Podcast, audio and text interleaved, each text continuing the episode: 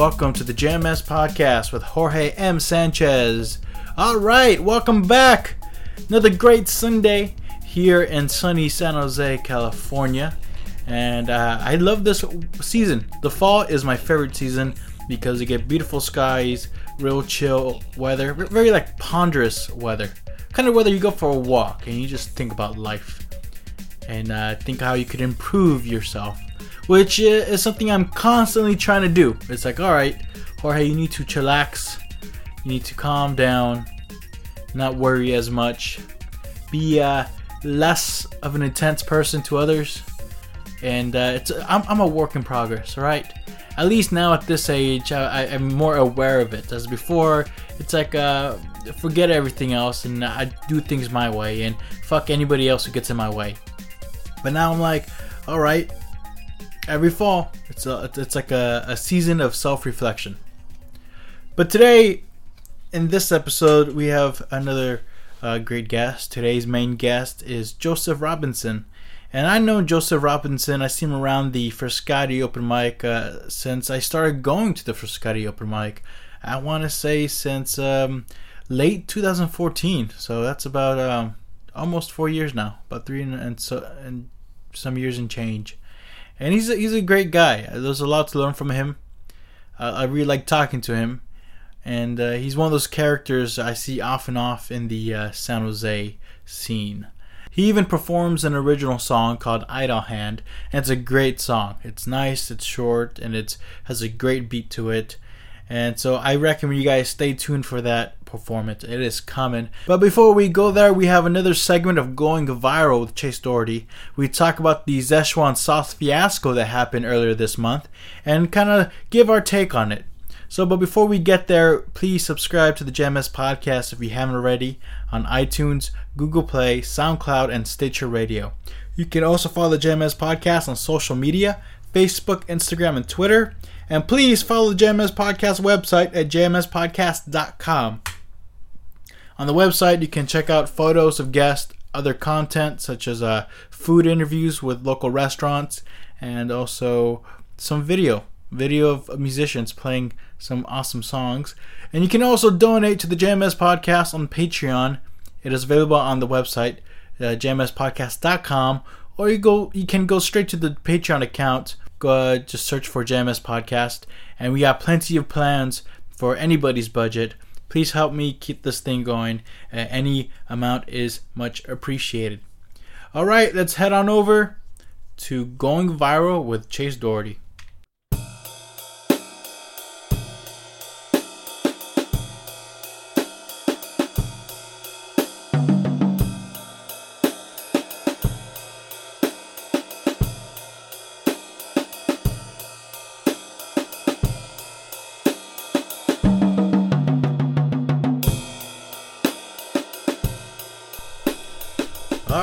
Welcome back to another segment of Going Viral with Chase Doherty. How's it going, Chase? Oh, I'm doing great, Jorge. You look great, man. L- last time you were here, you mentioned that you just started a vegan diet. Yes, yes. Uh, which I, I, gotta confess, I, I, yeah. I, was a little. Uh, how can I say? It? Uh, uh, I, I, really, I really think uh, I, I put my money like at three weeks. Three. yeah, no offense. No, no, no. But, but you actually done more, and you look great, man. Thank you. No, I appreciate it. Hopefully, it's just not the black shirt that's uh, that's kind of revealing more than uh, what's actually uh, kind of become. But uh, yeah, no, I yeah. So I recently started going vegan. Gosh, man. Um, beginning of September. So it's been about a little bit over 45 days. What yeah. are we on? Like October 19th? Yeah. So we're approaching about 50 days. 50 days vegan, man. I feel great, man. I- will tell you, um, I've never had more energy, um, better sleep, and actually, my, my gotten bigger. Actually. Oh, really? Yeah. well, good to That's know. so crazy. Good to know. I'm sure. That's so I, crazy. For all the single ladies listening to this, uh, you got you got that going for you if you want to strike up a, a relationship with Chase here. But today, yeah. uh, what are we talking about? oh man, so um, what we're talking about today um, actually is um, the infamous um, Rick and Morty uh, Szechuan McNugget mm. sauce fiasco that happened in actually the earlier part of October. Uh, actually, yeah, so, I yeah. remember this was like uh, all over the internet, and uh, Well, first, explain to me what is this Rick and Morty show? I'm not familiar with it. I know I'm, I'm a pretty bad millennial. I know. No, no, it's okay. I'm not, it's okay. I'm not in tune to what, what people or people our age are into right now. Yeah, yeah. No, but, uh, uh, Rick and Morty is actually it's a, uh television uh, cartoon show that's actually on Adult Swim. Uh, and basically, the the premise of the show is it, it takes place with uh, two main characters. Uh, Rick, who is a uh, um, scientist, basically, and uh, his grandson uh, Morty, who is just uh, you know kind of a preteen, kind of going through high school phase. Um, you know, and, and basically what it's about, it kind of takes place in the show, is uh, you know Rick the grandfather and Morty the grandson, and then uh, you know the entire family as well to kind of play a, a pivotal role in you know each of the episodes and, and whatnot. But basically, what the premise of the show is is that Rick and Morty are kind of this uh, dynamic duo, I guess you could say, um, where they uh, travel around the universe and alternative timelines and uh, basically you know through portals and through time and different universes and galaxies and things like that and they kind of you know they they go on missions and adventures and they kind of just like you know fight crime and stuff like that and It kind of has that Back to the Future vibe, you know, because you got the mad scientist, right, and who, who kind of drags his, his grandson around in these adventures. mm-hmm. Now, you're a fan of the show, right? Oh, I'm a huge fan of the show, man. I it's it's one of I think it's like one of the best uh, well written shows, and it's just like it's really out there. It's really it's kind of absurd. It's really absurd comedy, uh, but but I love it. I I find myself laughing and dying. You know, at least two or three parts out of like each of the episodes, but it's just constant laughter. Um, the uh, the writing and the story dynamic is uh, it's really great. Actually, the chemistry between the two characters um, I enjoy, man. It's uh, for anybody who hasn't seen it. Uh, you could find it. It's on Adult Swim, um, but I think season three actually just ended. So, And the show is created by Dan Harmon, yes, and uh, I believe the first season was released in tw- uh, 2013. yes, So over three seasons, there's a really diehard uh, fans behind it. you know. Oh, yeah. people people are serious about this, yes, yes, and I think uh, what ra- what happened recently this month proves it. yes, absolutely. No. So- oh man. So explain to us what what happened. So so basically, um, what happened is, um, I mean, essentially what happened was McDonald's promoted um, the comeback of the infamous Szechuan McNugget dipping sauce that they had. And originally, um, the Szechuan McNugget dipping sauce was actually released back in 1998, actually. Uh, back when uh, my mom got her uh, Mustang convertible and gave it to me. So, and then also when the Mulan movie was, uh, I know that's like such a stupid plug, but that's that's where it was like relative for me. But actually, McDonald's was promoting uh, the Mulan movie, and they had like a, a Chinese uh, inspired flavored dipping sauce uh, for their McNuggets instead of just the basic barbecue sweet and sour ranch. Uh, so they were promoting it for the movie. And how this kind of ties into Rick and Morty is actually on season three for the very first episode. Um, Rick actually kind of goes on a tangent, uh, kind of like on a monologue and everything, where he's talking to uh, Morty, his grandson, and they're kind of both in the garage after they just kind of finished up an adventure. And he's just kind of going, he's just kind of going on and on about, you know, life and, you know, how there's infinite galaxies and infinite universes and, uh, you know, the whole purpose of life is kind of meaningless. And then it's like, it's all about the Szechuan McNugget dipping sauce. And that's just like the whole plug where it just became like this big thing. And, you know, when McDonald's saw that episode, they were just like, shit, we can make some money off of this thing. Like, Well, before that, I think uh, what's interesting here because I don't believe that was a running joke. I think uh, uh, that joke, as far as the Sze- Szechuan uh, sauce, was only for that particular episode. yeah, it was only, yeah, you're right. It, it So- was, it was never mentioned again in the next coming episodes, right? Exactly, exactly. And I guess uh, fans made a big deal that they actually made a petition for it. To uh, they, uh, I'm looking at the website right now at change.org. Yeah. Uh, is- yeah, change.org, and they got 44,000 people to sign this petition for McDonald's to bring back the chicken nugget uh, Szechuan sauce. And I'm pretty sure uh, by the 44,000 people, I'm sure that caught the attention of McDonald's. Yeah. And then they, then they, I guess they saw an opportunity here. Yeah, so well, so from I guess from the information that you gathered, uh, so McDonald's just decided one day like, hey, you know, we're going to bring back this Szechuan sauce. Um, and essentially, what they did actually was uh, they they just uh, brought it back. Um, they put actually like uh, the Rick and Morty characters actually on the front of the dipping sauce, actually, like Now- on the front of the packet. But Did, did they collaborate with the uh, creators? See, that's the funny thing is that they actually did not collaborate with the cla- creators. The creators of the show had no idea that this was going to happen. They had Oh. no idea that this was actually going to be created. So ultimately what happened was McDonald's just kind of through some like legal loophole and like um, you know research that they did on their end was like hey we could promote this and we don't even have to like tell them and collaborate with them to kind of share like any kind of profits that were going to happen or anything like that at all. And, and mcdonald's has actually kind of been you know in a shit year actually. They've been actually kind of losing a lot of money with uh, the ceo transitioning and everything like that so This is this like a desperate, you know, move to get some cash when Um, I think, they can? I think yeah. I mean, this is just kind of like a genius kind of marketing ploy. Like, Yeah. hey, if you know, if uh, you know, Rick and Morty are going to pull, you know, McDonald's, you know, Szechuan dipping sauce plug, you know, let's let's capitalize on that. You know, it's such a popular show. Why not? I think that was their ra- that had to be the rationale behind it all.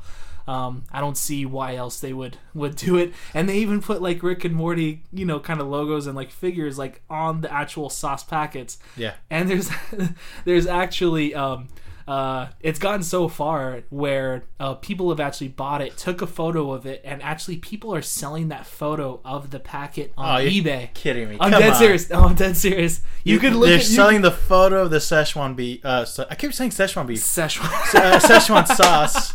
They're, they're selling the photo of the Szechuan sauce. yeah Okay, i know hold, hold on. Okay, first of all, before because I, I find that just absurd. that people people would buy that shit i know that's crazy What, what and was- even they're even selling the actual sauce for hundreds of dollars oh wow. hundreds of dollars Now, do you think that's really it's really worth it? You as a fan? Oh man. Well, I you know I didn't even know about this entire thing as much as a Rick and Morty fan I am. I didn't even know about this entire thing uh, until like the whole viral you know video kind of broke out you know about it. So I didn't even know McDonald's was doing it. I, I haven't I don't I haven't been to McDonald's in such a long time. So But from what you gathered, when McDonald's first released that they were going to do this, what was the initial reaction from the uh, Rick and Morty oh yeah, fans? there there was so much hype. There was I mean they you know they were only going to do it for I think it was just like one day, and they didn't anticipate the demand that was going to be. So they had such very little supply that within a couple hours actually they had lines out the door. Uh, they didn't have enough supply. Uh, there were incidents between patrons among themselves. Uh, there were actually incidents between patrons and McDonald's employees, actually. Uh, and there were also like you know scenes where cops actually had to come come to these McDonald's locations.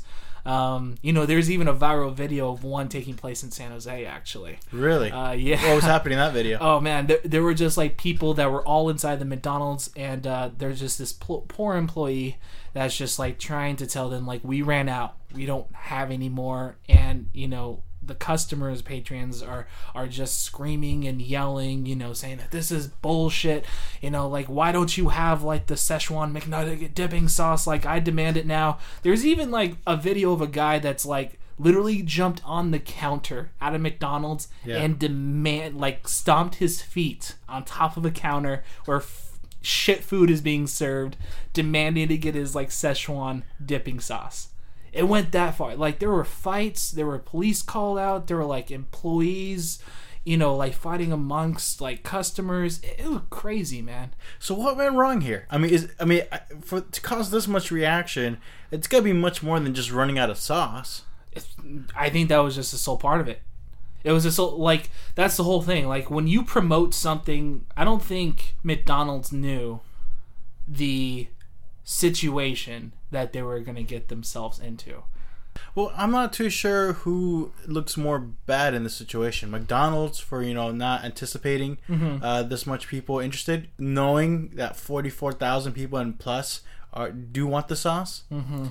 Because I heard that they only had like 10 s- sauce packets available, which is stupid. There were so many. There's so many different numbers and so many different figures. Yeah, or the know, yeah. or the Rick and Morty fans who who who kind of I don't know became rowdy and and Yeah. over exaggerated and and made a huge scene about it, I know. which is ridiculous because I believe uh, the McDonald's is gonna bring back Szechuan sauce. Yeah, so actually, McDonald's released a tweet actually, um, you know, a couple days after the entire incidents uh, nationwide that happened at all their stores.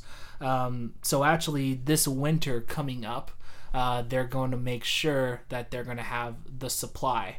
Uh, to fuel the demand, and they're not just going to do it for one day or a couple hours. Um, they say it's going to be, you know, something that's going to be around for a significant amount of time. Whether it's permanent or just for like a few months or so there's going to be a plentiful supply of it so they issued an apology um, even the creators of the show were just like yeah we had nothing to do with this uh, They have no responsibility. they have for no it. responsibility Yeah. for it mcdonald's didn't reach out to us beforehand I'm surprised they didn't sue them. You know, considering that Yeah, they're using seriously. copyrighted images and stuff like that. seriously I, i'm shocked in that too like i would to- i would totally sue mcdonald's Well, the thing is, uh, the reason why this went viral is the reactions of the fans. I mean, Yeah, I mean, absolutely. I mean, there was hype Mhm. for the sauce, Yeah. but I think it really made it to the news where people who who are not familiar with the show, mm-hmm. that's how they saw the show. It's like, oh my god, this show causes this kind of reaction. Mm-hmm. Uh, i could see that so, do you feel like the fans kind of put the show in an unfair position to people who are not familiar with the show to give it a try and watch it? Hmm. Wow, that's a that's a great question. Uh, I try my best to ask. I a know. I know you do. No, that's. um, I think ultimately, yeah. It, it, it, it ultimately when when you first watch the video, um, all these like viral videos and you know these tweets of like you know fans, um, you know that don't get something that they initially want and you know people go crazy and everything like that. When you first see it you're like oh wow that's that's pretty funny you know you know ha ha. But then after you watch it for like a second time third time and then you start to look at the bigger picture you're just like oh these people are kind of like pieces of shit like you're Did you get in line for the sauce? I, I didn't know about it I didn't know about It it. was still after the. Fact. I was vegan. I went vegan then. I didn't know. vegan can still eat the sauce, can't they?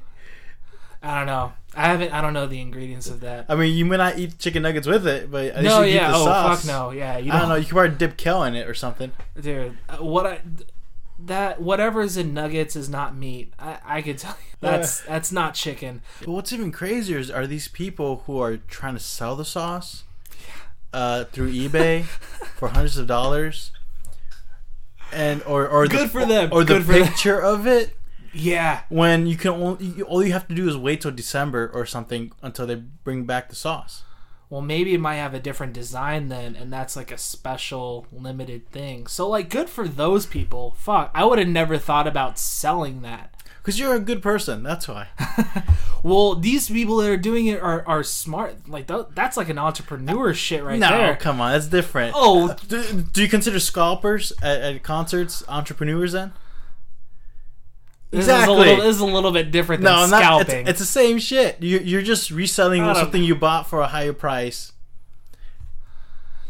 yeah but this is like this is like a cultural kind of commodity specialty novelty item even if it's sauce and has an expiration date on it there's still kind of some sort of social That's another relevance thing. It's like let's say you do buy it, and like the expiration date is like I don't know a week or something, right? So it's like, what's the point of having it? i know i know? Am I I going know. crazy? No, or- no, no. You're not. You're not going crazy. I guess I'm just trying to play devil's advocate for. A part of me would be like, "Oh yeah, I'll fucking do that shit." Like Yeah. that's genius. Like there are people selling the actual packets for 500 bucks. Like if you could tell me that's like, no, come on. there there's a buyer man i'm telling you man people you gotta like i look at the world that we live in man like people will spend stupid amount of money on stupid shit but if there's a market for it which there was with this viral video that went out hmm. and the story that it has behind it that's where people are captivated by people are captivated by story. And then you could tie it together in a show Yeah. that has you know a, a large amount of followers and kind of tie that in together Yeah. it's it's a very powerful thing. I mean, regardless, I mean, if it's like a, a sauce, if the actual entity itself is a sauce packet, but like what that show means, um, you know, to to those people, uh, versus you know, and combining that with what the product is and the story behind it and how it happened, and because this is like history being created. I mean, Oh, whether it's on. like really. well, whether or not it's significant or not, I mean, the fact that we're both talking about it, the fact that there's viral videos about it, That's the fact true. that there's Uh-huh. articles about it, Yeah. like this is history being made. So there's a story behind it, and that's that's what will drive somebody to be able to a sell it for a higher price, and then b find the customer that's willing to pay that price. Because people are gonna look at that and be like, "What is what is that like thing that you have in a glass case there?" Oh yeah, that's the Szechuan sauce that McDonald's promoted for Rick and Morty. Yeah, I was I'm- like, "Oh shit, that I'm not on board on this thing. Come on. I know, dude. I- it's crazy. I know I'm not on board with it either, but I could see why other people would think that. And that's the Shit. saddest part is people will be on it. You know, I know. people would do that. I could really. I know, yeah, no. There, there's gonna be there's gonna be somebody that's gonna buy that Szechuan sauce packet, and they're going to like cover that shit in a glass case, and they're gonna display it in the middle of their living room. And it's gonna be a conversation piece when they're having wine with their a- drunk friends. It's gonna be an heirloom to the- their yeah. kids when they die. Yeah, something. exactly. It's gonna be inherited to their kids when they die. Like, yeah, it's pro- Uh, like this. And the fucked up part is that it's made from McDonald's, so the sauce will probably still be good for another sixty years. All right, man. Closing remarks. Oh man, well, um, great to be back here on the third episode of uh, Going Viral with myself, Chase Doherty. Uh, catch me on uh, Twitter, um, Instagram, uh, Facebook, and Snapchat as What's well. your. Twitter? What's your Twitter handle? Uh, my Twitter handle. Jeez, I can't talk today. No, man, but uh, my Twitter handle, um, geez, I even forgot about it now because I recently started to get back on Twitter. Uh, my Twitter handle is uh, at uh, JCD Comedy. So JCD and then comedy. Uh, that is my Twitter handle. My Instagram is uh, Chase underscore 44. And uh, Facebook is Jeffrey Chase Doherty. Um, and then what other uh, social media? Oh, yeah, and Snapchat is uh, CD Comedian. Awesome. Yes. Well, Chase, thank you for coming by and once again enlightening us what is happening in the internet. Thank you so much, Jorge.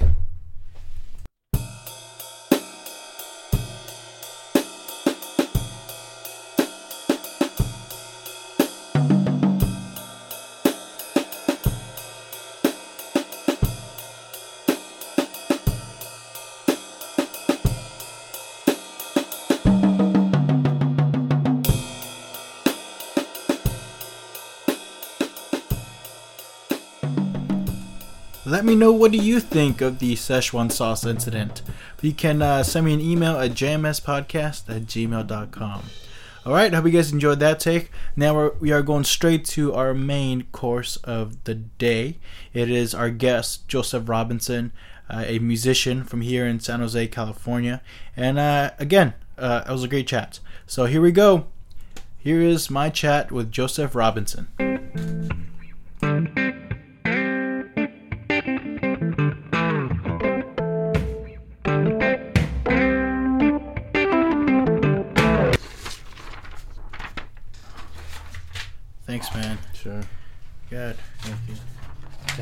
Respecting my rights, dude. Respecting your rights. When the government can't respect your rights, at least there's me, right? yeah. The government can't. That's incompetent too. Okay. well, I, I don't know if I'm at that level yet. But uh, Joseph, uh, dude, you were an early supporter of this podcast. Yes, I was. I I think uh, I I got a lot to be thankful for you. Uh, you were there also at the beginning of when I started playing music as well. Yes. You know, you you expressed um, support there when it was most needed, right? Because you most need support when you're like beginning to learn something because you're so crappy and shitty that you- you're ready to give up at any moment. Yeah, I think that's true. I- definitely think that's true, and I think everybody should know that. uh, Like it's obvious, you know. I mean, everybody should remember where they came from, you know. And uh, you know, you you started when you were older, sort of like I did. So you already had adult ideas, you know. What age did you start? Uh, I, when my daughter was born, my brother gave me a semi-acoustic, n- not semi-acoustic, uh, you know, like a half hollow body type of thing. I don't know what is it. You know, I, I can't come up with that. But it's a nice electric guitar, and you can play it inside in the apartment. It Doesn't bother anybody. So I didn't feel like I was like I I didn't feel self conscious with it. You know. Uh-huh. But that's when I started writing songs, and that, I was on a country jag. You know. At that time, and What's so uh, what's a country jazz? Oh, you, went Yeah, into country music. I was listening to a lot of Gram Parsons and Oh. Willie Nelson and you know Kris Kristofferson and you know Johnny Cash and all this stuff. right, right. But uh, Johnny Cash less so. I love Johnny Cash, but like the songwriting of Willie Nelson is like you know otherworldly. So then I wanted to like write songs for the American Songbook, you know. and so that's how it all started. How old is your daughter? Oh, she's nine now. So nine years ago you started. Yeah. How old were you? Uh, I, I would have been thirty-five. Thirty-five. Yeah. See, that gives me a lot of hope because you're a great musician. Well, and, thanks. and and when I started, I thought it was too late because I started when I was like 24, right. right? And I'm like, oh man, all these people started when they're like in, in like they're kids or something or in high school, and I'm like, ah, behind. I know. Well, that's if you think of it linearly, or maybe that's even too simple. But I think that you know people think about they get good at guitar. I think that's the real. You know, it's like from middle school when somebody s- sees you drawing something, you're trying to draw a dog, and they're like, "Are you good?" You know, and that's just dumb. You know, because uh, what's good is that you want to draw the dog, or you have something in mind. You know Mhm. and then you just have to work at it until it comes to fruition. But this idea that the the skill is, uh, you know, it's like talent, like whether you're going to be dismissed or not, I think is uh, is silly and probably squelches a lot of people's creative lives. You know. Well, how relevant do you think skill is when it comes to music? Um, I mean, I think skill cuts a million different ways. So you have a skill in recognizing, like, uh, avoiding cliche. that would be a skill I wish peop more people had. You know. and uh, so there's like a million skills. So try to get how to get something out, how to, um, how to sort of resonate with the music. You know what I mean? Is a skill. So when you know if people are just thinking of what skills on the guitar have you learned and all that kind of stuff, you know, uh, I think. I think they're you know there- it's just too narrow a focus, you know. So if you think about it from a lot of different ways, you, for instance, I'll just use you as an uh, as an example because you are a perfect example. So you come and you have a guitar and you're like, I don't know where I got. It's just- a guitar. I don't even know what brand it is. Blah blah blah.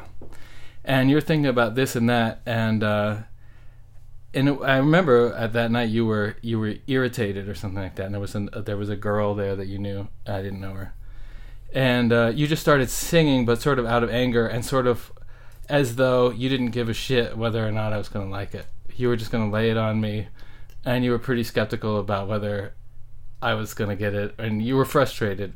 But it was many different things. But what happened was that the song and the whole thing is all a piece of how you were feeling, and so it really resonated, as simple as it was. And uh, to know that or to put yourself in that, I don't know. So skill, yeah, I think skill is not is not an important consideration. I think, So in this case, you feel like the emotional element carried the song. yeah, Okay. you, you know, you don't want to. Maybe you want to have a sort of strength in reserve. So then, what's the strength that you have in reserve? It's like what Jorge is thinking about, you know, or what what's Jorge's aesthetic? You know what I Yeah. mean? Yeah. Well, what helped early on with your support was uh, because you had this idea of songwriting already. Yeah. How you know, uh, talking about cliches, but there are certain cliches a lot of young songwriters do. Right. as far as far as subjects they sing about, how they describe what they sing about. But I think uh, I think early on you had this knack of of really deciphering uh, people's lyrics and, and tr- really trying to get what they're trying to say. Right. And I was like, wow, like that because for me, like I came from a poetry background, Right. so knowing that that's what you're looking, I was like, you know what, I should look at my strengths, uh, the little that I had at the time, and look at my back my writing background right. and, and get creative with that. uh, as opposed to worrying about how many chords I know how to play or or how how good of a different rhythm, which is all important. But at the end of the day, it's like I feel like I should really capitalize my songwriting. Yeah. I think all this skill stuff is a cul-de-sac, you know, because people master their instruments and then they're are they off really doing good music? I mean, usually not. so it's just a dumb it's a dumb pursuit. It'd be great if you want to ac- acquire a skill that somehow is the thing you're after. But uh, acquiring skills broadly to be uh, you know all over the guitar is a, something that's lost on me. you know? Now, did you always have this perception when you started, or was it something you developed over experience? You, you know, I think, I think you know, however my life has shaped me. You know, I I've had a, I I I think. I had a tough time in school when I was, you know, when I was in school. I did not do well, and uh, Are we talking about high school or Yeah. elementary?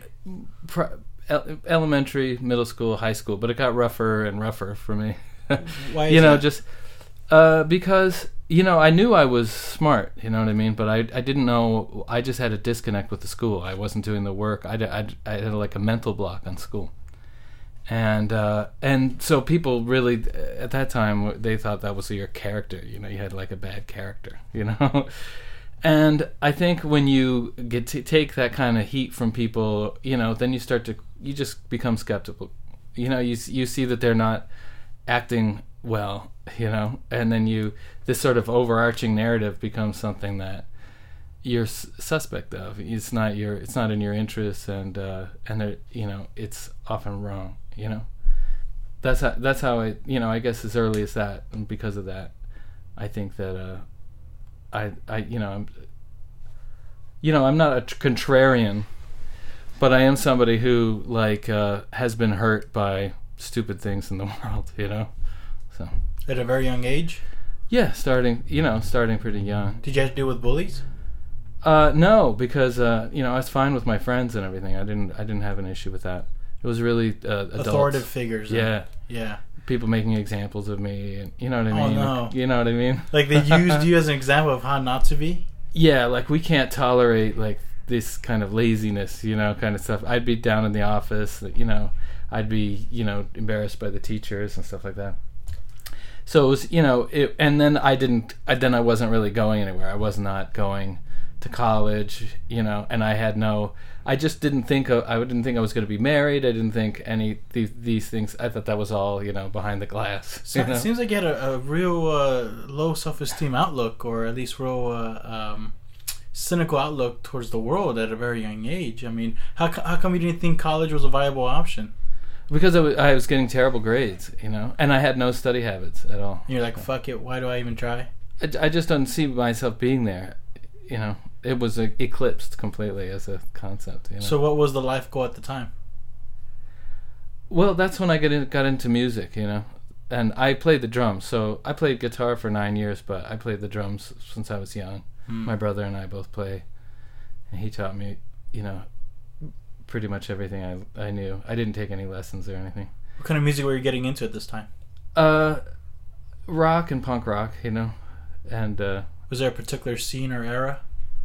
Well, yeah. I mean, we, you know, like we were playing the church, and you know, and st- some stuff like that. But you know, we were pretty young, and so it was, you know, uh, it wasn't until college that we I really formed a band, and at that time it was we were into Mazzy Star, and Mm. you know, so we did this kind of. Uh, I mean, it was sort of like a, we tried to be like a Memphis sound with uh, with a Mazzy Star kind of singing, you know Right. and we yeah and it was a great band we had a lot of fun with it i mean i don't know if it was a great band but it was a lot of fun Let's take it back a bit. Where were you born and raised? in northampton massachusetts Wow. Yeah. Okay. Well, what's that region known for? Do you think? uh, well it's called the five college area because uh, they have smith and um, amherst uh, hampshire college So it's a college town. yeah total college town smith college is in Smith. College. it's beautiful it's a beautiful old new england town Were your parents educators? yeah uh, my dad is an english professor and my mother is a writer so she teaches writing and she she did until last year she just retired Okay, so you kind of grew up in a creative household. Yeah.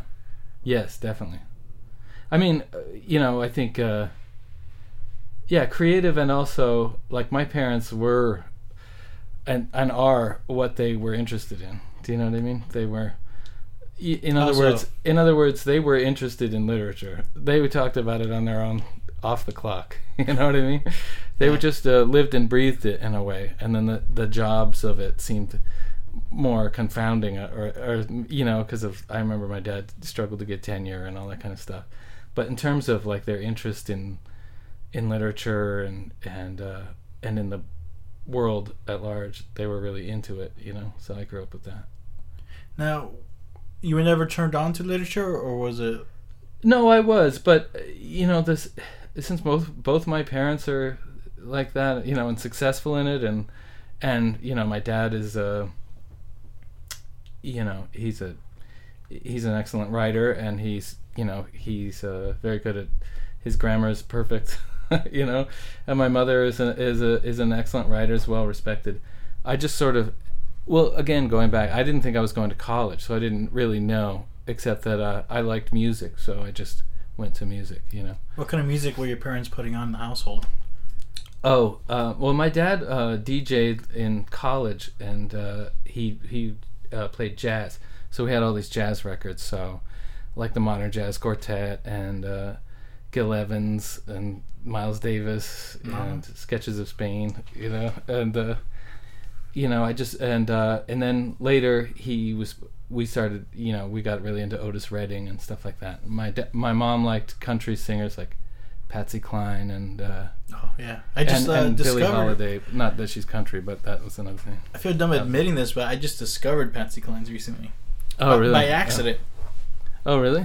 Yeah? I, I was hanging out at uh, Needle at the. Uh, oh God, Needle at the Groove downtown San Jose, Huh. and, that were, and that's a joke. I was, I'm going to buy a cassette, so when I have a friends over, we could like joke around how uh, you know archaic this technology was or whatever. Yeah. So I just got a, a random cassette and I, I just popped it into my cassette player, which I never used. And sure enough, I was like, "Whoa, what is this? Holy shit!" Like, not only is it country, but the vocals and and the the stuff she was singing about. I'm like, "Who is this person?" yeah. And my bro- my younger brother was there. He's like, "Dude, that's Patsy Cline. How do you not know?" I'm like, "Jesus, I don't." Some things just fly by me. I'm, I'm a late bloomer. or Something. Yeah, but that's the thing. That's it doesn't matter. I mean, what matters is that when you're first introduced to Patsy Cline, because she just her voice is just so clear and rings out so much. Uh-huh. You know, so that when you first have that exposure, you're like, "Who is that?" You're like, "It's just washing over you." But of course, she's she's so great. Like, and they did such a nice job recording her in the day. You know, that uh, you can tell that she'd be well known. I mean, she's not a bar.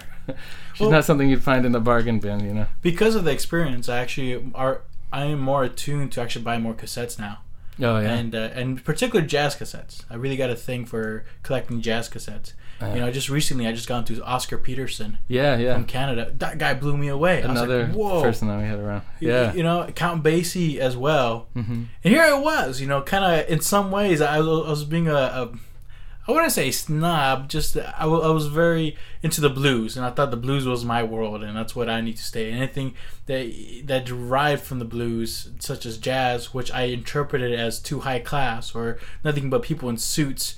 Uh, so I, I totally was like, fuck that. You know, I mean, I respected it, but I, I, I- never really tried to get into it until I started collecting these jazz cassettes. I was like, holy shit, like these people are not just playing jazz, they're playing a variety of blues. These people are singing about certain things and certain moods. And I was like, how much of an idiot was I in my life to not to not get into those things until now?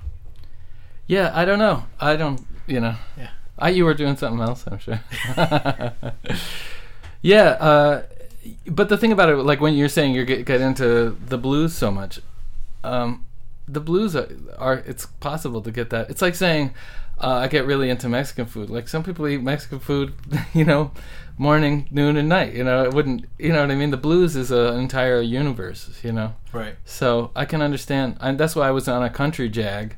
You know, I didn't want to listen to jazz or any, you know, not because I had any um, feelings about who was playing it, but uh, because it's like when I moved to San Diego, Bob Dylan. I just wanted to listen to Bob Dylan all the time. He was because he was like a counterbalance to San Diego, you know. And uh, he was the the whole feeling of Bob Dylan was something I missed from the East Coast. uh, You know, even though he's not. I mean, he was in New York, but obviously he's a Midwesterner. But Well, well to talk about literature, I mean, Bob Dylan just got the Nobel Peace Prize for literature. yeah, Was it Nobel Peace Prize? Nobel Prize. uh, yeah, Nobel, Nobel Prize for literature. Yeah. yeah. How do you feel about that? Um, I I think Especially as a songwriter. You know what the thing? If you know, it's because I would be like, well, do do I do I think Bob Dylan is a, is literature, and you know, I could go down all those things, but I think the thing that pushes the most is, what the hell is the Nobel Prize? you know, I mean, to choose or not to choose, or Right, there's or Bob Dylan, or I don't, you know what I mean? To determine what is good literature and what is bad, you know? Yeah. I Yeah, I just it doesn't. I mean, the people, the amount of like snakes that have gotten a Nobel Prize. You know what I mean? Like I, I don't know. I'm, I'm wondering if your parents felt betrayed by that decision. I don't think they care. No, they didn't care. I don't think either would have cared. They must have been fans of Dylan.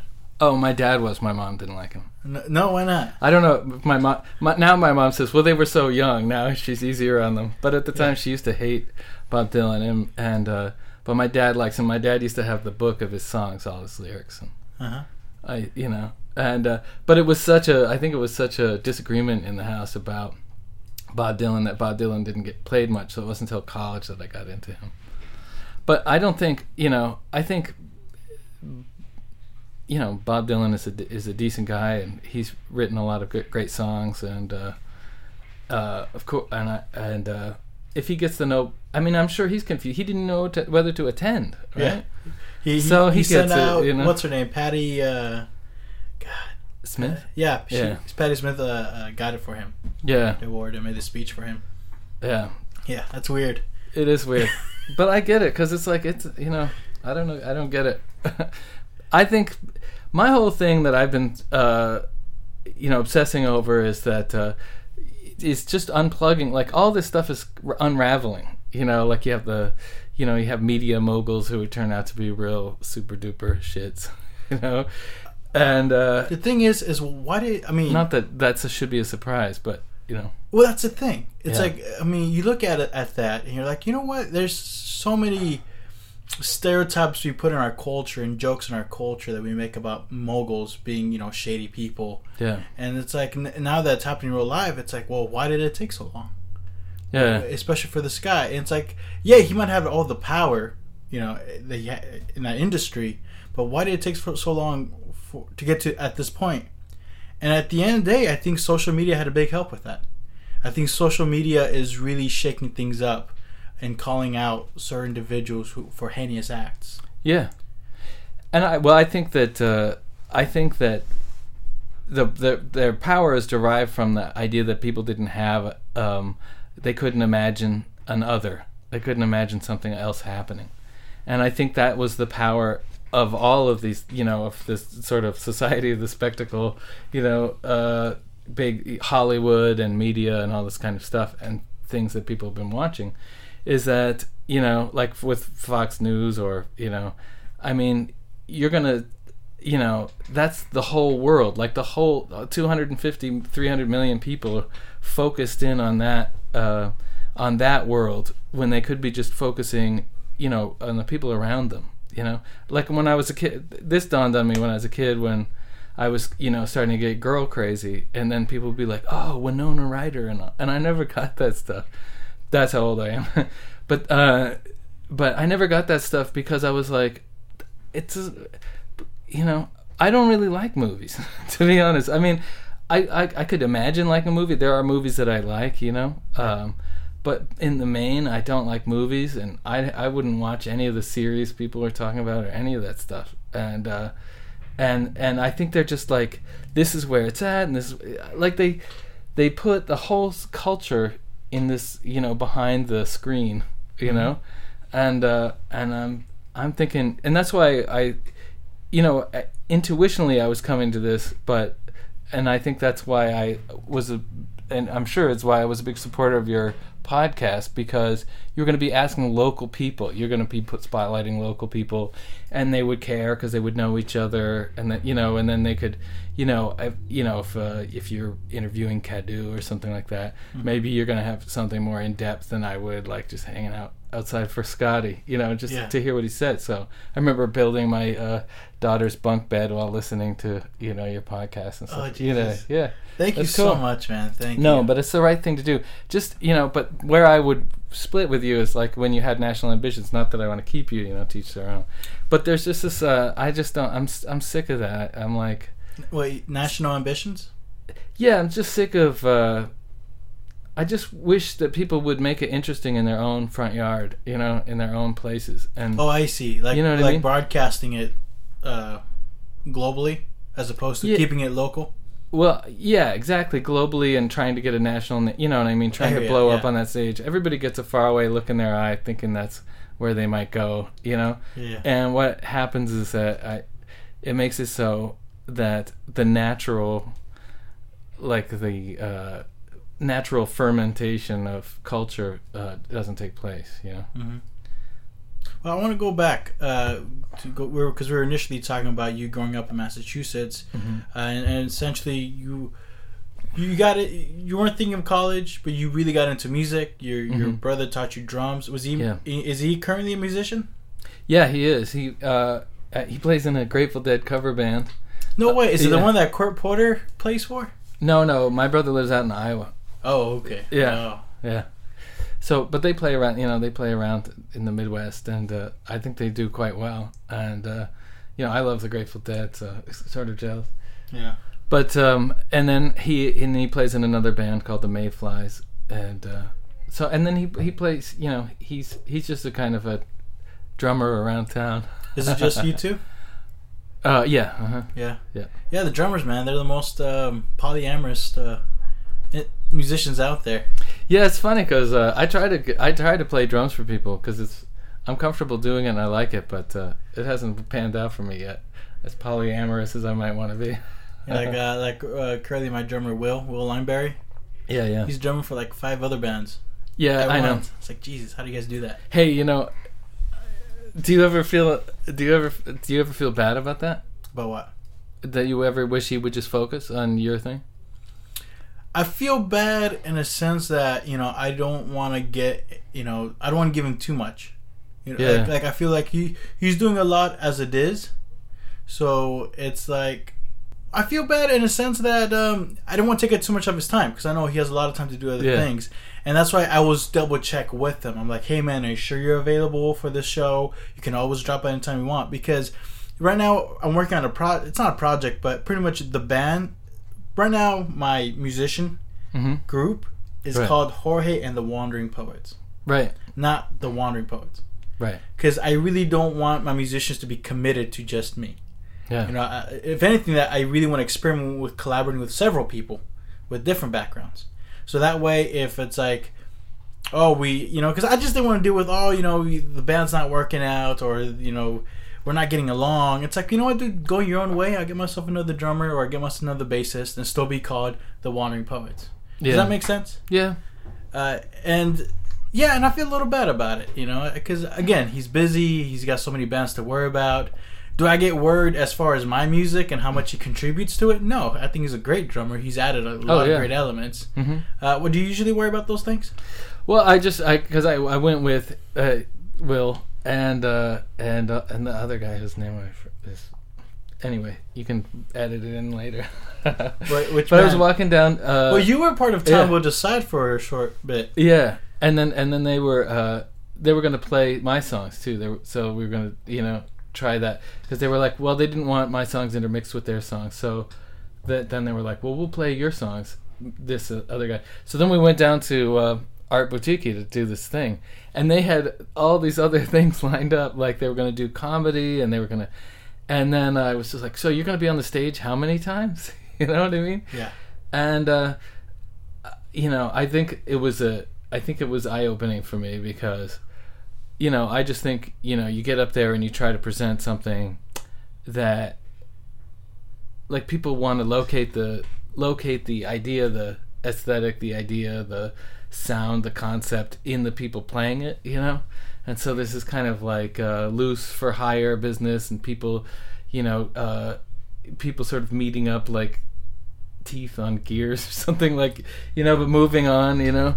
Uh, that's maybe not, that's an ugly metaphor, but, uh, you know, I think that, that, that's what I'm, I think gone is the feeling, you know? I don't think that, I don't think that people are naturally uh, interacting, you know. And I think that I was I I, I I'm forgetting all names, but I was listening to this thing on NPR about this uh, Native American tribe in Northern California, and they live right on a uh, river, and it's a salmon run, you know, and they rely on it, and they uh, fought for the, you know, the rights to fish in their in their way, in their traditional way, and won in the Supreme Court and now there's no salmon coming up the river and so they're like they're in dis- they're despairing because they're cut off from the source of uh, of um, of their lives you know going back how however long.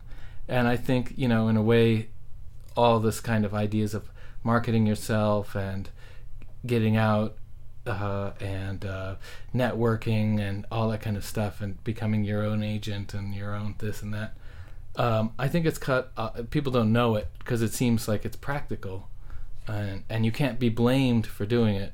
But at the same time, I think it's cutting us off from the salmon run. Yeah.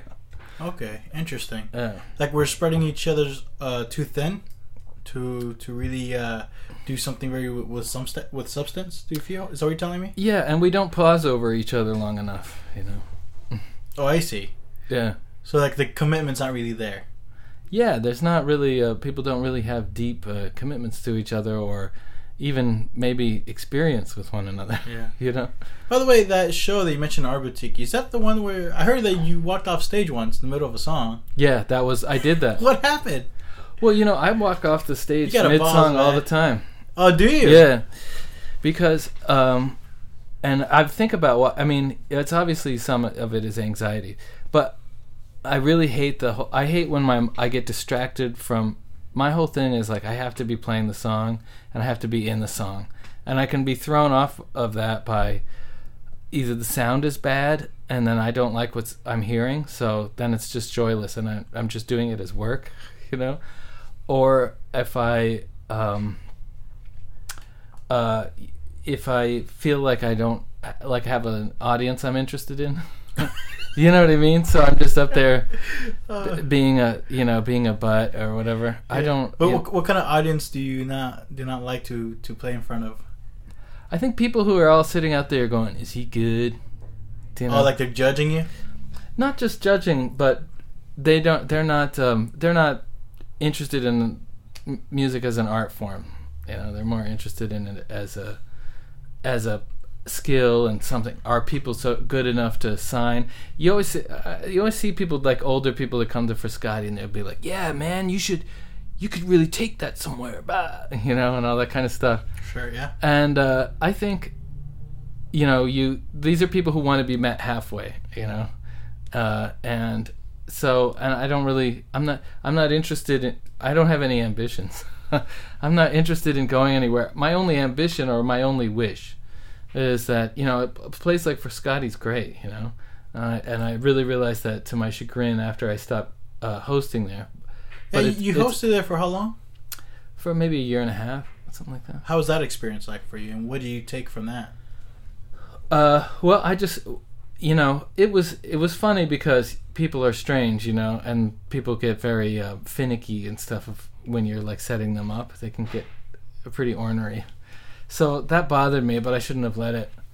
But um, but what I really got out of it was that you can cultivate it, you know, and make it something where people are excited to get up and play, where there are people in the r- room listening, you know, and uh, so I just thought of it as, you know, if you just give people the, if you just pause over the people around you, you know, they have great potential. You know, the women are as beautiful, the the uh, you know the people are as interesting. You know, and what's more interesting, even still, is that people are influenced by each other and they are inspired by each other, and it creates an electricity in the room, you know.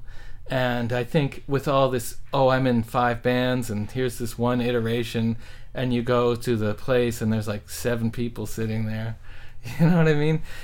And you've played a show, or you just keep it up, uh, you know, or play all the places with seven people watching, you know. It's you know, and everybody with this kind of uh, market marketing oneself idea of playing music, it kills it, you know. And so that was the thing. Uh, the open mic was, you know, in retrospect, one of the great experiences of my life. How'd you get involved? Uh, Andoni just, uh, uh, Andoni. I said to Andoni, I've always wanted The- to host pianist, an open mic. right? Yeah, Okay. I always wanted to host an open mic because I'd moved out from New York, and in New York, the open mic hosts are all like, you know, who are you? Like a million people come through here, and you know, so they're all sarcastic and kind of uh, acidic and all that kind of stuff.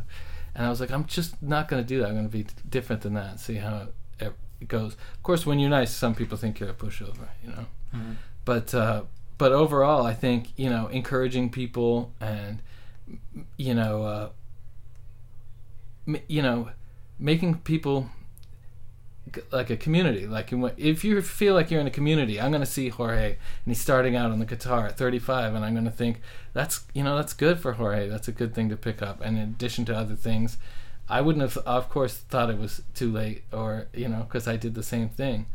And I think you know, y- y- I I rely on songwriting and being creative and and all that kind of stuff. Even even though I'm not very productive, I'm just like a dad now. But I go down there and play a lot just for myself. I write songs that I like for a while and and then they sort of fade off and uh, I'm not really trying to get into anything. But I, I would if I I would if I if I would if it felt more communal, you know. If it felt more like people were excited to see each other and you know but they always it's like when you go to a party and everybody's looking over your head or you know what i mean and then you look around and they're looking over everybody's head until maybe until they find the billionaire you know what i mean Yeah. but uh, i hate that kind of stuff and i'm so tired of it. And by now it should just be you know with everything falling apart it should just be obvious how bad all that is. Well, I know I, I got caught up in that myself, man. I was a good point where I um, it was a good point where I just couldn't write no more songs, and I and I realized it was because I kept comparing myself to everyone at an open mic, right. Or I kept going like, hey, dude, like, you- I'm concentrating less on the music and more about you know, more about who's better than what? And how, Yeah. who's doing this, who's doing that, and how come I can't sound like them? Because it seems what they're doing everybody's loving. Why can't i sound like them? I suck this and that. And i, I just i couldn't write. And it wasn't until you know i just kind of reclused myself you know back to my place. And i just would start listening to records. And for me um I, I, I've always liked the Velvet Underground and Lou Reed, but in that particular moment, it was so important to me to have heard him. Uh, so, uh, I was listening to Berlin, mm-hmm then afterwards, I was like, "Yeah, man, I really dig Lou Reed." And I start his New York album. mm-hmm I was like, "That's it." You know, it's it's like he gave he didn't give a shit about you know how um what's the word I'm looking for uh, mainstream his stuff was. yeah He wrote songs that he really gave a shit about, and so and he sang them his way, exactly and that just opened the floodgates for me. I'm like, well, fuck that. You know, I don't need to be that indie folk singer. I don't need to be, you know, whatever pop singer. I just need to be uh, somebody who really gives a shit what I'm writing about. exactly And so Lou Reed at that moment really, really brought me back into music in, in a positive way. That's good. I hate the. I well, I'm not sure. I've listened much of Berlin, but I can't stand the New York song. I don't like Latter Day like Lou Reed. It's funny because Velvet Underground is like you know my my band. oh, you like his, ear- his early stuff? oh yeah, Yeah, yeah. yeah.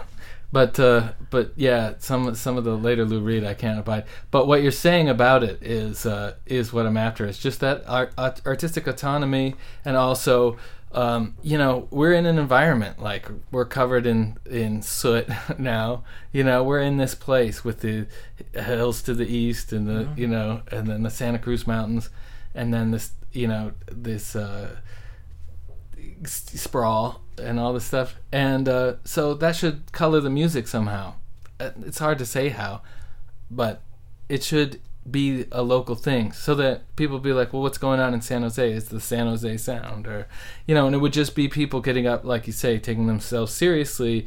But you get up and like if I see somebody else perform, and I've seen it many times when I was an open mic person, pers- the host, where you get like goose flesh at uh, at just how in the moment they put you with their singing, and it's n- and it really has nothing to do with skill, so called. Uh, you know, it really doesn't. There are so many people who come in and show you all their moves, and uh, and then they forget like that rhythm is important. you know what I mean? Right. So you know, oh, you know, I think Andoni is somebody who came in and he, you know, he could play something that was, you know, he has he's more aut- autonomous, I think, than most of the most of the real knackers that come in. So, but uh, you know, but you could see anybody, including you, uh, get up there and and and I did that with Time Will Decide. Uh, they played some song and it sounded just had a great sound, sort of a Velvet Underground sound, you know, and they just sounded really good together. And it was just in the moment. It puts you there. It makes you feel important, you know, that you're there, that the song is so good that it's like resonating with you, that it sounds good in the room, that you know that you're because of this weird electricity that you're not the only per- person thinking that. You know, that's I get up there and play. That's what I really like is to feel like that electricity. I'm sorry, that electricity going. You can just feel it when the song is right and the sound is right, and uh, and then you can get lost in it and be there. And so important, so much more important than, you know, um, saying, you know, oh, who's you know who's better, Neil Young or, you know, Bob Dylan. You know, I just don't care, and I don't care. They can both get Nobels for all I care. Now, how did you approach songwriting when you started picking up the guitar at um, thir- in your mid thirties, or were you songwriting even before then?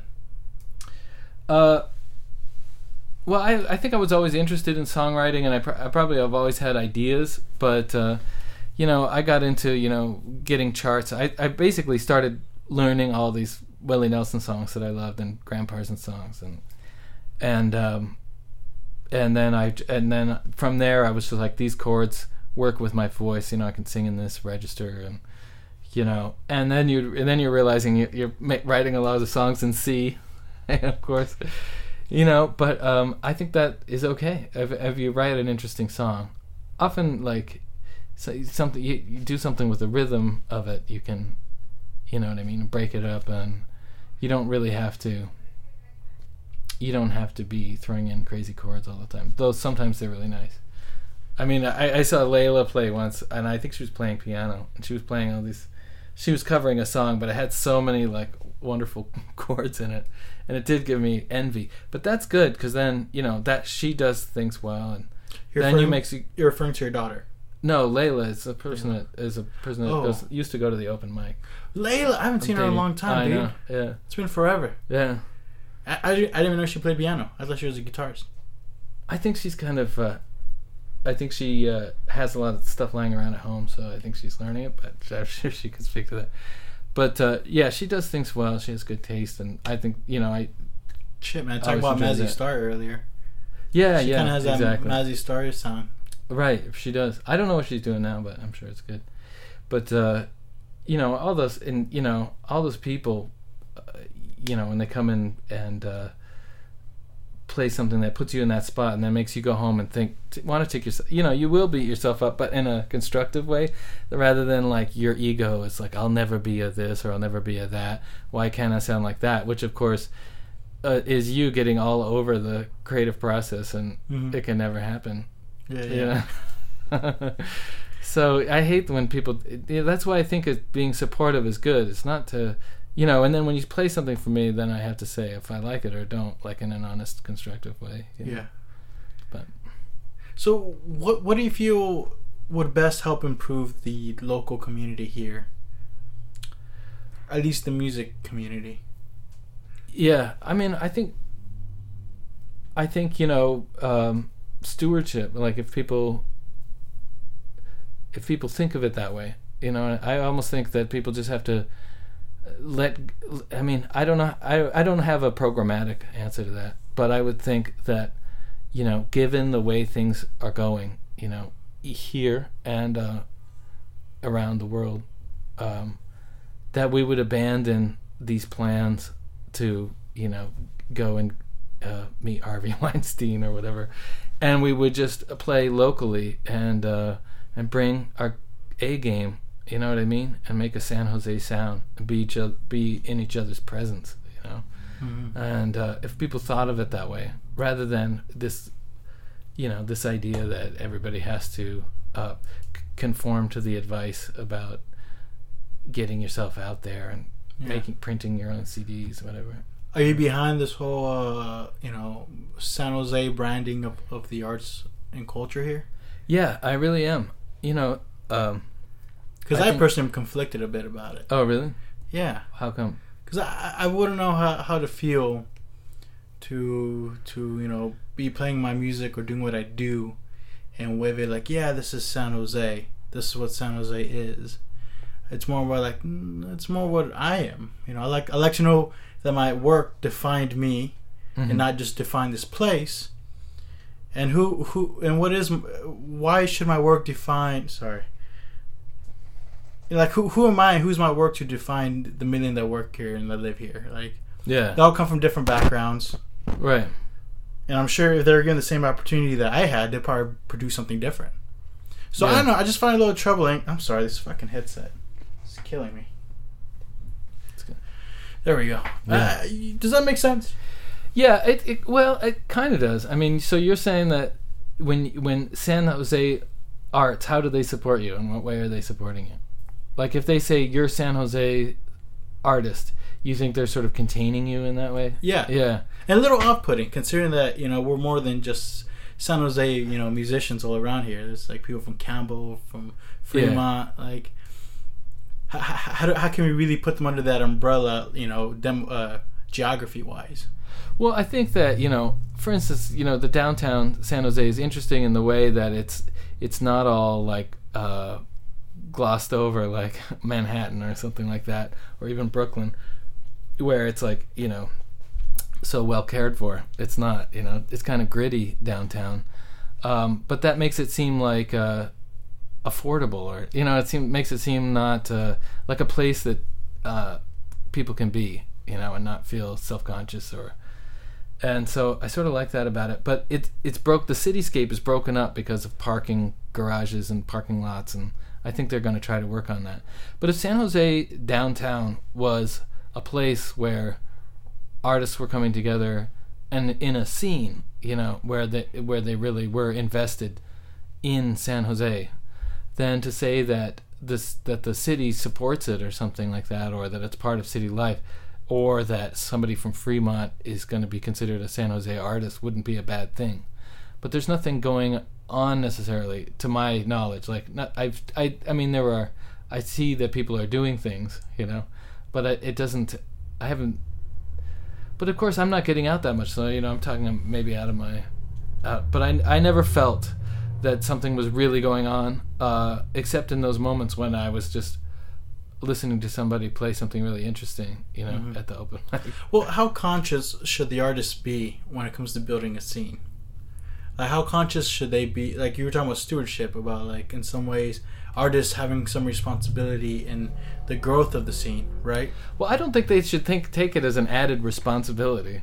I think they should take it as a throwing off of the chains. You know, I think that uh, people should stop exploiting themselves by marketing themselves. You know, and I think people should. You know, there are a number of uh, people who interest me uh, musically in San Jose. So those people ought to get together and play music. You know, I mean, I wouldn't. You know, am I gonna? You know, I'm not gonna try to make a living off music. You know, and uh, I think if you do, you have to be teaching lessons and you have to be taking a lot of gigs that uh, I'm not interested in. You know, and uh, and when I say I'm not interested in it, that's my, that's what I'm saying. Throwing off the chains to just say I'm not. I'm not interested in that. I'm interested in uh, something different. You know, I'm interested in a different future. You know. How did you uh, develop this almost uh, carefree attitude towards uh, music? It seems uh, Yeah. very fascinating. I teach uh, special education, you know, Mm. and so um, with them, you think these are these are universes unto themselves. These are whole people, you know, and uh, and the society like acts like it doesn't know what to do with them when they're just good people. You know what I mean? And uh, I think you know, being in special education has radicalized me in a way, not like a political radicalization, but a certainly a. It, it, it makes me feel that people can meet everybody. I mean, people can be joyful about things. Like it's possible to really like music, you know? Like I really love music. So if somebody shows an interest in music, as nascent as it might be, you know, I think I always think that's a good thing. I, I think about what it did for me, you know, that uh, I still, you know, go to it, and it seems like the it's it's my salmon run, you know. It's like it feels, it's that thing that I am subsisting on, you know. And so when I see other people do it, I think it's really good. And then when I hear great music, I'm just so thankful. And I gotta say, I really like that. I really like that people get overwhelmed by it, you know. Mm-hmm. But uh, but if I but that's how I feel about it. I'm not serious about it. And uh, so I think people, you know, like if you're an English teacher at a high school or something, like you should be into literature. Like you should be interested in, gr- you know, in grammar and syntax, and you know, and not in a way that you know, if people don't do it, there's something wrong with it. But in a way that you're inviting people to it, that it actually is a nice thing. You know what I mean? And I think there's so much of it is just people being so uh, stingy with each other, you know, and uh, not not not in terms of money, although that's certainly the case, but uh, just in terms of their attention and their concern and their you know appreciation. I think people give each other scant notice. you know. Yeah, I hear you, man. Yeah. Now you mentioned that you lived in San Diego, that you lived in New York, and you're moving quite, a, quite around quite a bit. hmm Uh, was it for college? Yeah, I came out to uh, and matriculated into University of San Diego. Uh, You were an Aztec. no, it was Torero, Torero. Okay. which is funny because you know, it has nothing to do with me. Like they were the Toreros. I, I never went to a game or any, you know what I mean. What were you studying? Political science. Uh, did you want to be involved in politics? Uh, no, I just knew I was gonna have a hard time in college, and so I was already interested in politics. So I thought I would, you know, it'd be like, uh, it'd be like if you spoke Spanish and then you'd go or a Spanish major, you might think, you know, you'd be at home in it, you know. I guess, you know, because otherwise, you know, I knew I wasn't gonna make it. What politics were going on at the time? Uh, that was that was uh, Clinton era, early Clinton era, and So you, Oh, you were yeah. talking like the Gulf War. the Gulf War had already happened, but I was following. I followed uh, politics since J- Jesse Jackson because my uh, parents were really s- uh, supporters of Jesse Jackson in '84, and that was when you know. Then you know the way people talked about Jesse Jackson on the news and everything made us all writhe with anger, you know. And so that was when I got. I remember arguing with a friend who was like a Dukakis person, and you know, and it was all, you know, and then they were so dismissive about Jesse Jackson and his chances, you know, that, uh, and that was all happening when I was getting terrible grades and called out by teachers, you know, so it's all of a, it's all feels the same, you know, but basically you, you would like a, a good future like Jesse Jackson, I think certainly would have been better than Dukakis and certainly was better than, uh, Ronald Reagan, you know, and, uh, things could have been better, but, uh, but- but people don't feel like they can do that or they don't feel like they can make things better. And that is sad you know? With a political science degree, were you interested in, in uh, maybe doing law? No any interest in law was sort of foisted upon me like joe you're a really good arguer you should really you know all that kind of stuff but uh, i don't i don't think i was really ever interested in i never pictured myself professionally i never did and i still have trouble picturing myself as a professional anything Hmm. So were you known to be very argumentative yeah Mhm. with everybody? Well, I don't. I wasn't like, you know, ranging the country like looking for victims or anything. But I am argumentative. I do like to argue. The, you know, I like the because people are Uh, to some, it's Yeah. a cultural thing. yeah, My parents argue, both of them. You know, they Yeah. like to argue. so now, uh, so you you finished school at San Diego. hmm How was that experience like going from East Coast to West Coast? what was surreal about my parents' divorce and my dad had moved out to California, so I, you know, I knew that uh, I knew what it was like, but I'd just been introduced. It was totally different. I mean, I never pictured my. It seemed like Hawaii or something, you know. Yeah.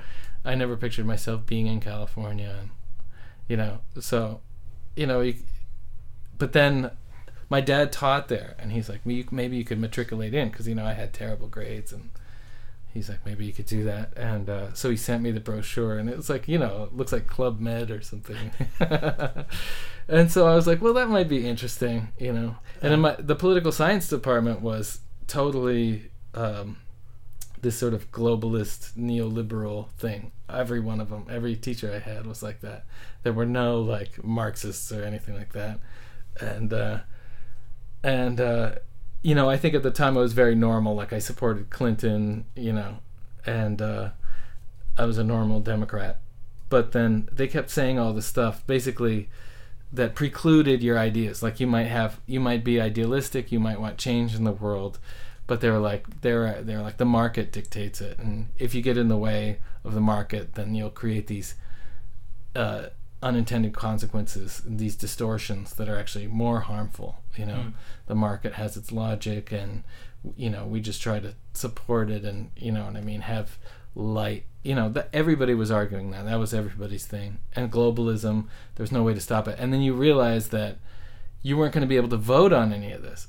You know, it was all out of your hands. You're just supposed to believe it. You know, right. and uh, so you know, again, that those sorts of things uh, I always experienced, you know, as radicalizing. You know, you know, in the sense of me breaking off with the general idea. You know. Why the move to New York? Uh, because because I followed my wife out there. She went to she got went to NYU for her masters, and then I went out there, and uh, it was like sleeping in a front room. I had a front room thing in Brooklyn, like in uh, Midwood, which is like almost out to Bensonhurst. Uh-huh. Have you visited New York prior to that? no, Oh No. man, how was that transition? You go from it was what- really neat. Yeah. East Coast to West Coast back to you know the thick of it in New York. Yeah, and then I took the cab in, like right into Manhattan and everything, because she was down, you know, in, in the, the village. It was out of sight. I mean, it was great, you know, and uh, uh, and were you playing music at this time? I mean, drumming no, at least. no, I had, you know, I'd given up all my instruments, and you know, was I just had like my clothes and a bottle of wine. you know what I mean?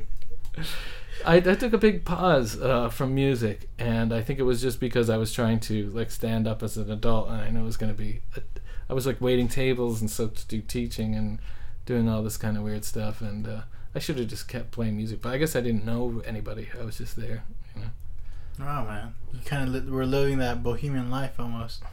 Yeah, I guess. Yeah. W- what did you take from that experience? Do you think?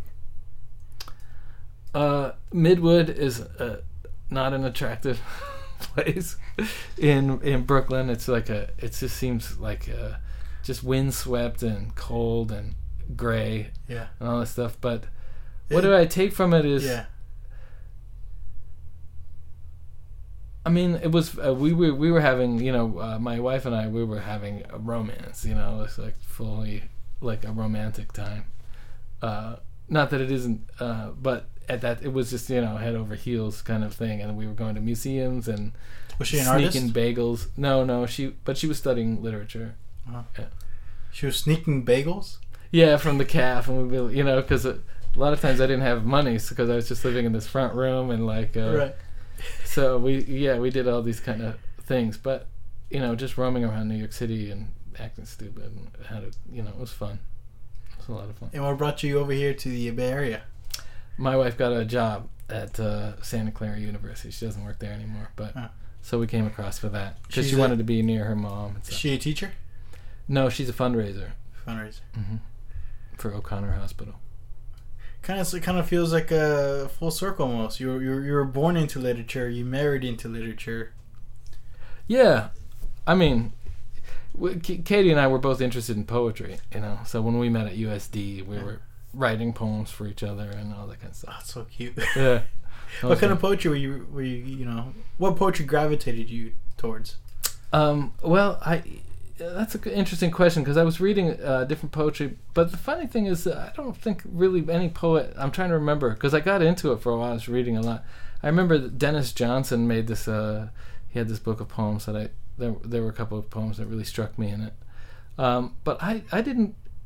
Again, I didn't have any scholarly discipline, so I got into writing my own poems. I got a sense of modernism and you know and things to do with line breaks and you know and uh, so I, I I did get I did know that stuff, but I was not I'm no scholar, you know. I was, I, you know, I was not a, a I mean, I was interested in poetry, but I didn't feel I didn't I wasn't interested in enough to read everything and Well, you know, they say the best kind of poetry is in the streets, not in the institutions. that's true, but you know, not every book is somebody that's writing from an institution, you know. Right. But but I agree. I mean, I don't know. Some yeah, I have like I'm not a biggest fan like uh, of. I mean, I do like kind of academic poetry. I do like abstract stuff, and I don't.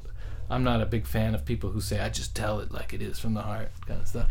I think you know, I if if you only knew what your heart was saying, you know, Right. you have some humility about that. You wouldn't think, oh, I know myself, and this is coming from me. A lot of poets speak out their asses. Yeah, they do. And the minute they say that, I feel like this is going to come out of your ass because I know that because when I or I intuit that because if I sit to write a song, like I have to just be going mumble, mumble, mumble, and then things something comes to me, and I'm not. I have to be out of its way. You know, I don't really consciously write a lyric or you know, but it's often very coherent or at least seems coherent in a dreamlike way Yeah. when it comes out that way. And that's what I like. That's what I got into with poetry, and that's what I like with songwriting. So when somebody says this comes right from the heart, like it just makes me cringe because I don't know where something comes from. It might come from a star. know what I mean? Yeah, man. The other day, Yeah. uh, today, earlier this morning, I was for some reason I was thinking about my songs because I was listening to a, in a Rolling Stones podcast. Yeah. They're talking about Tom Petty and how how brilliant of a songwriter he was. Mm-hmm. But they're saying that because he's dead. I hate to say it, but you know, nobody talked about. I mean, people say he's a pretty good songwriter. Everybody loves Tom Petty. Come yeah, on. Hey, He's like, he's, he's like the default rock and roller, you know? Dude, I just, I just, Default. when Don Henley dies, I'm not that I'm lo- waiting for it or anything, but when that happens, uh, when who dies? Don Henley, the people are gonna say he's a, he's an amazing songwriter. but I was thinking of my own songwriting. I was like, you know, there's some songs where I was like, I honestly don't believe I wrote those things. They came from somewhere else, yeah, like uh, maybe a stream of consciousness. Yeah, And, and it's like the only people I hear talk about such a thing would be artists, like painting painters. A lot of painters I have on this podcast say that they feel that they get their images from another part. They they just can't explain it. They say maybe it's an alien, I don't know, but they just feel like they're just an antenna receiving signals. exactly. And I'm like, you know, some songs took me, I don't know, months to develop because I'm trying hard to finish it. Some songs come in a minute. I'm like, I don't know where this even came from. Right. You know, I think what one of the most complex songs I have is San Jose City Man. Yeah. And that just came out of frustration. Uh, that, that, that was just pure frustration, emotional song that I wrote like in less than five minutes. And I'm like, I don't know what, I don't know how, where it came from though. Like some of these words, I was like, dude, that's nuts. How, how does anybody like this shit? This is too dark, too, too dark. Yeah. Yeah, you you ever gotten those? Well, yeah, I mean, I've written songs as I was playing it, like I'm just goofing around and I'm recording it. I've written a couple of songs like that, uh, just where I'm just making up the lyrics as it goes, and the lyrics are, you know, are I mean, I think they're some of my best lyrics.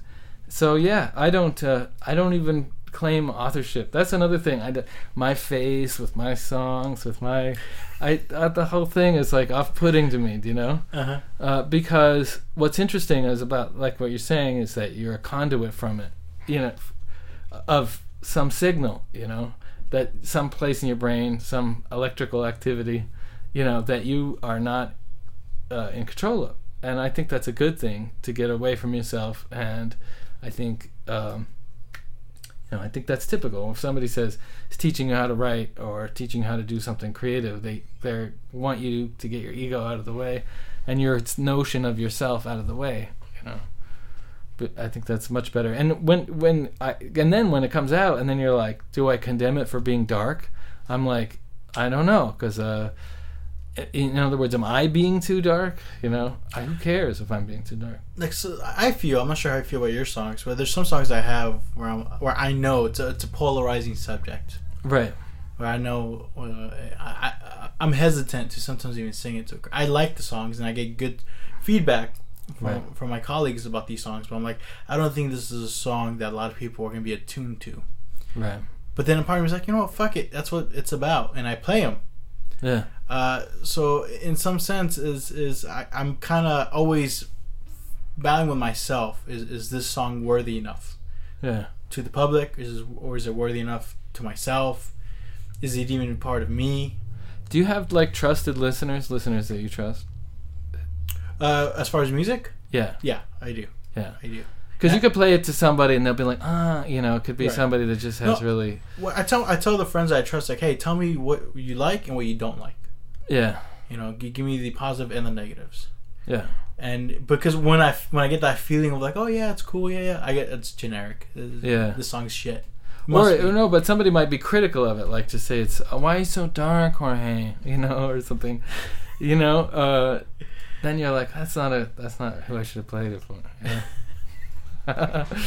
you know, they're like they already they have a whole like I try to smile every day, get up, you know, Well- take your licking and keep on taking. but again, like it goes back to what I, what we were talking about earlier, and about um, how much songwriting, in some ways, has become a generic thing, Yeah, and that's and uh, going back to Lou Reed, and even more Nick Cave. I'm not sure if you're familiar, familiar with Nick Cave. yeah, hmm where it's like, you know what? Why can I not talk about, you know, sex in songs? Why can I not talk about murder? Why can I not talk about uh, a, a different, darker side of love or uh, of, of uh, heartbreak and stuff like that? I think everything you're saying is like is an indication that you should.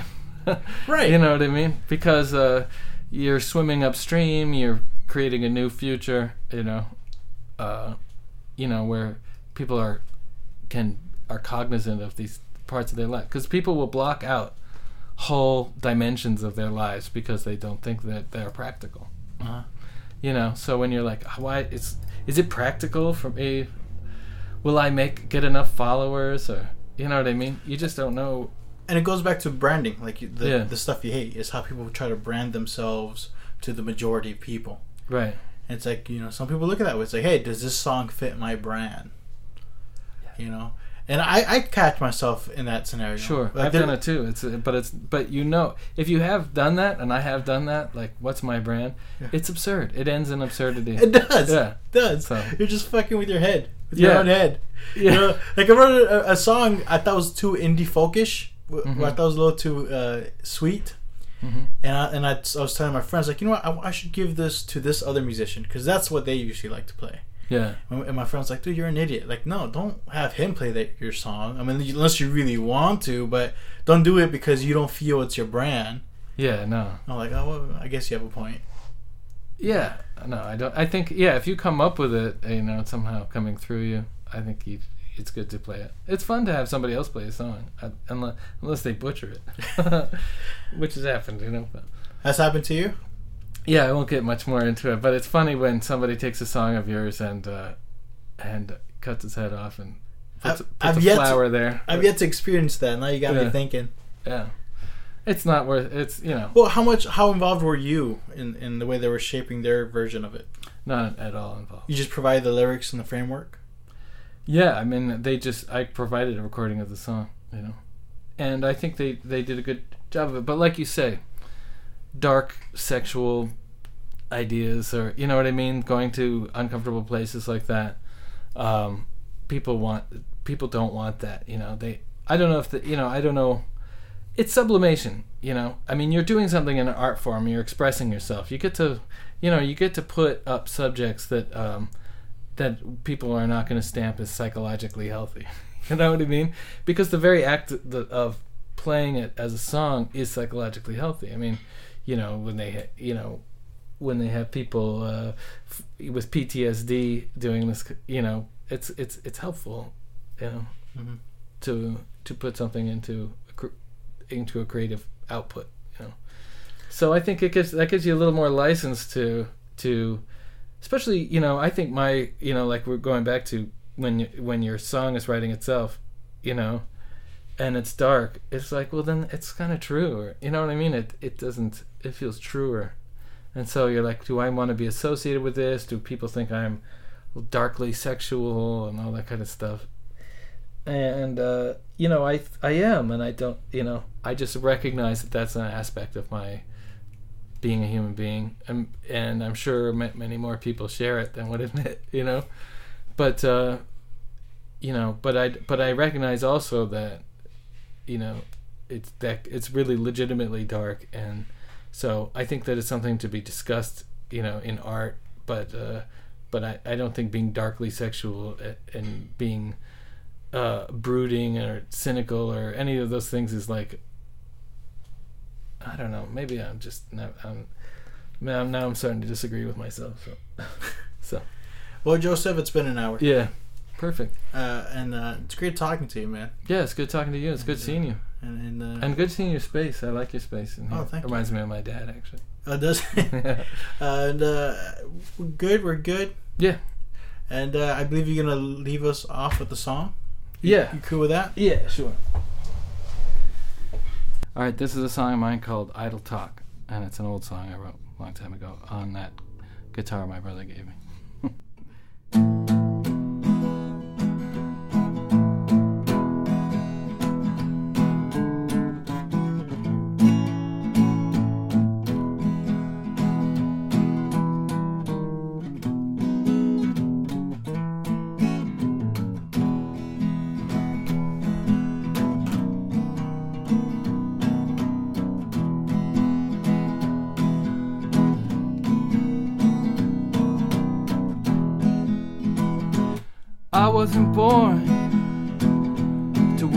for you, and I'll only change, change is due. I won't have built myself up to be broken down.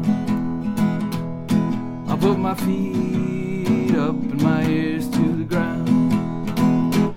Picture me bathed in warm sunlight hand to me, book of wonder, sing to me of that sad old journey. Smell the ozone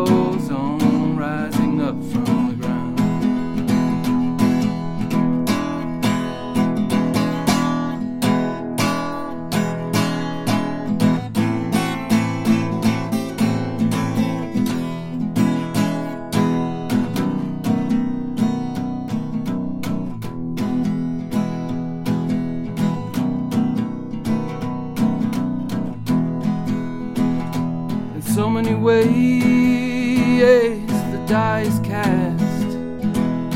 Whatever you say you know won't last